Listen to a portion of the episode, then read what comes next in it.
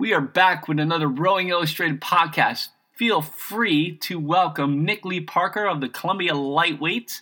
Uh, we're going to talk a little bit of what's going on in the lightweight scene from his perspective. Also, get through this debate of yellow versus white, which you guys are all over. All right, Nick, thanks for coming on and, and doing this podcast. Definitely appreciate it. Uh, you, you had a little bit of racing last weekend with uh, Princeton. Tell me about it. Let's get into it.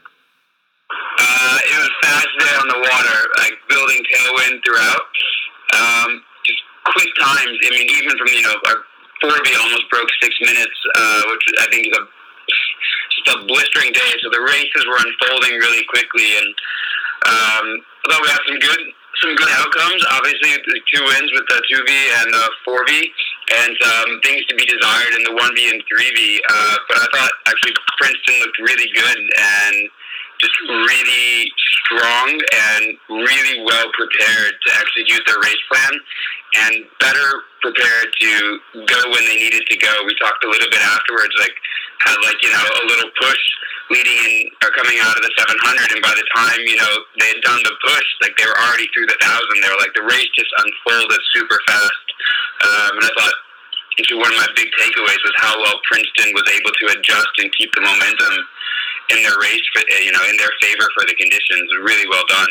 Yeah, they. I, I watched that race today. Someone had it on YouTube, and they just jumped the start like hard. So that was that was interesting. And your guys sort of hang on, but then by that point they were just moving a little bit. Yeah, they they, they blew out of the start line like something I haven't seen in a long time, and it was just it was clean and up and running. And um, we didn't have the best start, and you know, there's the you can't win a race at the start, but you can lose one, and. uh you know, that applied pretty heavily, I think, to us in those first five or six strokes. I thought we just didn't handle those very well. Well, I mean, it, people get prepared when they're racing the champs. You're, I mean, you guys are, you know, you, you were the champs last year. I mean, it, last year was last year, but, you know, you ended on such a great high note uh, from where you started with people posting videos saying you didn't have good technique last year, and then you just went into IRA and stomped it. People posted videos saying we didn't have good technique. Yeah, it was uh, last early spring, so it was kind of funny. Someone posted a technique oh, video, and that's awesome. Yeah, let's come back to that later. That'll be a fun conversation. Yeah, yeah. Um, I can. I'll send you the link if I can find it. It's deep in last year's stuff. Oh, that'd be that'd be fun just to watch because I don't. Yeah, if you send it, I'll take a look at it. Yeah, I'll, I'll, probably do that tomorrow. But yeah, it's definitely some good things there. Uh, so, what are your outlooks on this year? Where, where are you coming from? Uh, and what are you thinking about the guys and the depth and everything? Look, I, think we have as good a team as we had last year. I think the the things that we have to do are we have the ability to be at peak speed for probably four, maybe five weeks, and we've got to build throughout the spring to make sure we have all the foundations in place so that we can be at peak speed when we're entering the sprints and even a couple weeks out so that we're really getting run throughs of our race and we're being able to adjust when we're actually at that, you know, final speed and then finding a way to preserve that over the, you know, the shorter break between sprints and IRA. But I think as a squad, we have all the people in order to do that and compete, you know, in all four of these boats. I think this is the first year Columbia, I think, will have a competitive 4V and I don't know, I don't know when that's ever happened. It's been longer than any time I can remember, but I think those guys are fit. They've trained really hard and they're pushing up, and I think we can see that across the whole team. Um, but I also think just with the way, the way, probably the way I coach and the way Columbia is as a school and the way we develop, you know, we're going to take our time getting there. And, um, you know, my job is to make sure that when we get, you know, there, it's at the right time of the year in May. I think I think you're on the right track. Uh, you were in New Zealand recently. What were you? What were you? Whose brain were you picking there? I mean, what were you doing? Because you definitely weren't like Cancun or somewhere exotic like you usually are when you're texting me. Yeah, you know, usually I try to get away to like let myself recover and prepare for the spring. Uh, but I didn't get to do that. No, look, I, I went down to talk to you know obviously some recruiting and some prospects, and I think that is really important. Um, just to get that message out there that Columbia is an option for a lot of rowers there. They really don't know about Columbia, and so you know being able to share that um, is a pretty important thing. And being able to talk with the coaches is really important. A lot of the coaches are really concerned about what happens with their athletes long term, and so you know we try to share a little bit about how we develop the guys here, what we do, what we don't do, and you know, highlight some of the guys who have gone on from our program. You know, Jakub Buczek graduated in 2016, is rowing in the Canadian 8 right now. Ben Landis, who graduated last year, is rowing in the Oxford Blue Boat. And um, you know, trying to build those guys up, and that really helps with the coaches. But I also got to spend a couple days with the you know coaches on Lake Karapiro and watching the national team guys row by, and I got to hang out with my buddy Robbie, and we got to you know just catch up and talk about rowing and what was going on, and you know he gave me the intro to uh, some coaches there to get a chat with, and that was really fun. Um, but watching some high level rowing really helps get you ready, and I think you know New Zealand is a team that. Uh, small country, not a lot of people, but they churn out the results all the time. Um, so just seeing what they were doing was pretty important. Yeah, it must have been great hanging out with Robbie. Uh, where where's his head at? How's he feel coming off that uh, Mahé victory? Uh, you know, he, he, bested Mahé, and he's he's looking forward to uh, Worlds without having to have that hanging over his head now. Yeah, um, you know, I mean, I was there uh, after nationals, but before the the trial. So you know, oh. when I was there, every, everything was pretty much like all business um, and just getting ready for it. You know, but I think uh, watching the race unfold between those two guys at nationals was really amazing because you know, now I've known Robbie pretty well for a couple years, and I've got to watch him race and everything else. But that was a time when I thought Mahé made a great push around the thousand at nationals, and I'm biking along and just getting to watch it go down. And he just remained calm and collected, and nothing really changed. And he just leaned into his rhythm a little bit more and just pulled away. And it was super mature, and I was kind of watching it and going, man, I I want to coach a crew of guys that can actually just respond to a push that that well and with that kind of efficiency. It was really well done. So I saw that and I felt pretty good for him. But uh, you know, I, I think he's got to be feeling pretty good now that it's over. But you know, I also know that the probably the push probably made him made him better, and he's ready for it now. Yeah, it'll definitely be good to see how he, he holds up through the year. I know there's been a little bit of fluff back on that, but I think he can he can get it done this year and you know be back in that A final pushing for a medal again, which is where he needs to be this year. Absolutely. I, can, I, I mean, I think you know, I, I go back. You watch that World Cup race. I think it was, I can't remember if it was Linz or uh, earlier. You know, where he's down going into the last 500 and just like what a sprint and just crushed everyone through that. And I go, just like, you know, there are some people who can just go into the hurt locker like that and they can pull it out. And uh, I think he's one of them. So it's it's just nice. To, it was just nice to talk through training and rowing, and we had a good time.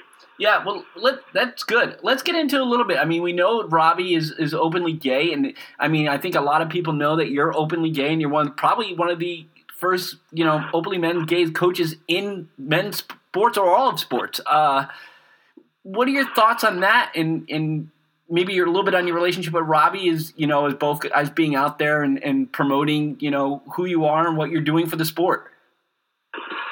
Yeah. Um, I think the core, like you, you know, when Robbie and I get to chat, we end up just like getting into the nuts and bolts of things. Like it's really fun. We'll just talk about the rowing or mindset, and we kind of. It, it seems very simple when we have these conversations, but whenever I step back, I realize, and we're really talking about the most important aspects of rowing. And you know, I think like, one of those is like choosing to do all the work and all the little things that go into being a champion and getting things up and going and studying details and being concerned with them, but not getting flustered by them. And our conversations always center around that. And I think that's one of the one of the things that's probably helped both of us. I know it's helped me as I've just gone through, you know, coming out and expressing myself and learning how to do it. That the, the way I could contribute to a team when I was an athlete was by taking care of the details and being incredibly reliable and just being one of those people where people are like, oh yeah, like we, we need this guy in the boat.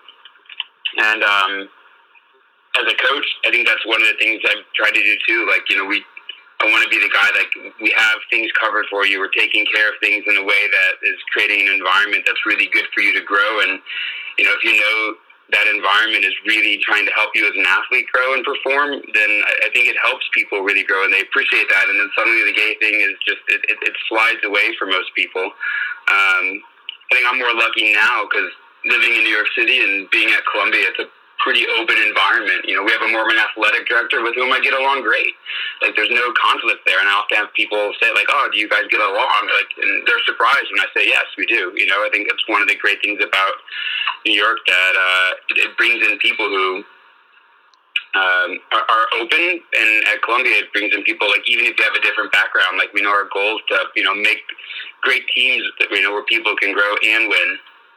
Yeah, and I, that's so that's the most important part. You know, just getting there and getting to the podium, no matter who you are and what you're doing. It's you know it's the it's such a important message for the athletes to see too that at the end of the day, like it doesn't matter where you're from, who you are, what your parents did, who you know, you know what your you know ancestors did. Like where it doesn't, none of it matters. It's like the only thing that matters is what are you doing to make this boat go fast how are you helping the team get better? Um, and when it boils down to it, and they see that those things are the actual most important things, I think that's a it's a really valuable lesson, and it's what makes the experience great. I think that's one of the things that makes makes rowing so great. Yeah, it, like in an eight, you don't you can't. There aren't really heroes in an eight. No, but I mean it, it's it's good to have that open environment just for everybody, and it it's definitely appreciated. You know you know, from from all aspects because I hear about it, you know, and people ask about it, and I'm like, it it. I think it's great that you know what you and Robbie and everyone are doing for the sport in in in being there, and you you become reliable people and reliable to go to for people that may need to talk about it. Yeah, I mean, look, I, uh, there are you get messages sometimes, and like people just need to like chat, and like you know, we know I know that happens. Um, like uh, I'm a big believer and supporter in the Trevor Project, which is a LGBT kind of focused hotline for suicide prevention in youth, and it's one of the things I believe in and I support, and um, I encourage people to go to because they they're really they're professional people who can handle it better than I can. But I I, I think by being open, it creates a place where if they reach out once, hopefully I can get someone into the hands of someone who's a true professional and can really help them kind of manage like issues because there are there are a lot of places where things aren't safe and um, that's the biggest contrast I see now in my life is I, I realize that even though I think things are pretty good here at Columbia, I, I've learned and I, I know this from chatting with Robbie too that there are places and people and environments where it's it's still really tough. Yeah. And um, you know, part of what we do has to be about creating an environment that's the opposite of that, where it's like this is about you growing into who you can be, and that's all we care about, you know.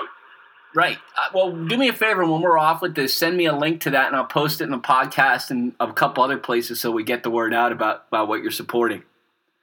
Absolutely, I will. All right, let's get to the main main topic of discussion: white versus yellow, Pocock versus Empacher. What gives? What's going on? This is what people um, want to hear. This is what everybody wants to know. Why are we doing this? Yes. Uh, look, the, the the big reasons, you know, I customer service. I've never received better customer service than we're getting now. If I make, if I, I need a text, I need a phone call, I can get something. We're getting responses at a place like Columbia where my day is filled with logistics, right? So like this morning it was it's like I'm I'm driving to practice and then I have to time my leave from practice so I can get into a parking spot during alternate side when they're sweeping the street and then I'm sitting in the car in order for the you know the time to in for alternate side parking which is the parking rule for New York City so I don't get a $65 ticket and then I can get into the office and then we can go through these things and you know today it's like a, I have to decide when I'm going to leave home or when I you know, or I stay at the office till 7 or 8 p.m. When all of those things go into your day as a coach, making sure I can get a response on something for our boats quickly is one of the most important things. I um, and I, I think that was that was one of my like considerations in, in making a change. And you know, the other one is I wanted a more aggressive shape. I wanted uh, a shape that I thought if we're the best rowing crew in the country, and that's uh, I think it would be funny. If people think we have horrible technique, and uh, we may, but I think we, well, whatever we're doing, we're doing it together, and it's uniform. If we can do that, we should be able to manage being in one of the most aggressive hull shapes out there. And so I looked for more aggressive hull shapes. And I look, I, I felt that this was the best combination of where I was going to be able to get service, where I could get a hull shape that was going to be really in tune with how we rowed and what was great. I, you know, I think the construction is done really well. Um, I love the bow mounted rigger you know, I got into it with all the rigging, and I've been putting four degree inserts into the Empachers or any other boat I've used for years. And now that I really got into it and was measuring everything, I had to put three degree inserts in these because they don't give. Like when you catch, like the, the pin stays at the angle that it is. So now, like I can actually measure the boat. We can row, and I know, yes, we're actually rowing with a three degree insert that's actually what it is. It's not four degrees and there's a little bit of slippage because like I can't get that pin perfectly placed on the backstay or whatever, you know. All right. Well, now Titus owes me, Titus owes just, me like ten like, beers. Feels really tight. Titus owes me like ten beers for this Pocock commercial that you just did for him. Uh, I'm gonna see him at the crew classic. That bastard turned this into a Pocock ad. All right. Well, I'll deal with him later. That's what I like about it. I'm just telling you what I like. I know, and, and, I, look at other boats too, and and and I I thought we there were some other there's some there's great boats out there, but I hear for you. what I wanted I, I get and what I thought we could do. I thought these were the best. I know, and I, I think you should get that word out there. You know, you don't you like you said when we were texting back and forth on it. It's like you you wanted so you wanted service, and you know it, it that's what comes with a boat company, and that's that's important. And I think people should realize that instead of having to wait for parts and stuff like that. So that's that's why. Yeah. Uh, all right. I mean, go ahead. Yeah, that, that that's it. But you know, the more I use them, the the, the more I like them, the more.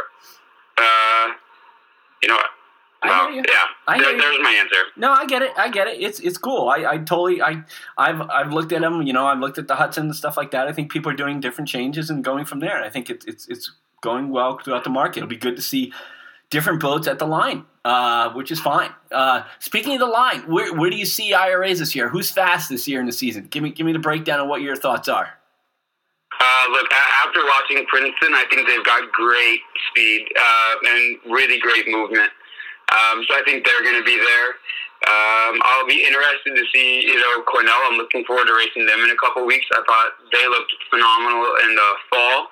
Um, so I think it'll be interesting to see how their winter training went and what they're doing. I think Chris, you know, usually has those guys rowing really well pretty early. So um, I'm excited to race them, uh, even though I think it's going to be really tough because he gets them rowing so well early.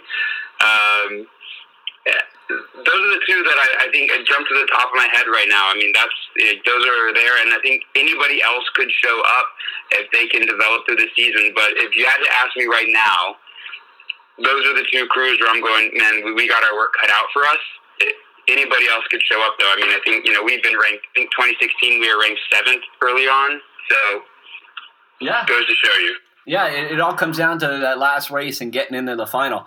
Well, I, I, definitely appreciate you coming on and, and, giving us a breakdown on everything. I, I want to wish you the best of the season and, you know, going forward. And, you know, we'll get a few more conversations back around margaritas and stuff like that and talking. So I definitely appreciate, you know, all the banter back and forth over the times we, we've texted back and forth and chatted. So uh, thanks Absolutely. For, thanks for doing this again, and you know, good luck to your season. I, I really look, I really like watching you guys race. I, have met a bunch of your guys as they come through Riverside and gone on to national teams. I think they have really grounded guys and smart, and you know, know where they're going. Good. Yeah. Well, that's good to hear. I mean, that's what we want to build. You know, a program that turns out those kind of guys. Yeah, definitely, definitely. Well, thanks again. Absolutely. Thank- well, that was a phenomenal, phenomenal uh, podcast with Nick Lee Parker from Columbia Lightweights. Uh, yeah, really good. I'm I'm really happy with that one. Uh, I think my dog is. And by the way, by the way, the guy who made a comment about my dog, look, he's 13. He's got diabetes. He's half blind. I have to keep track of him. Uh, he is what he is. I love him to death. I married into him.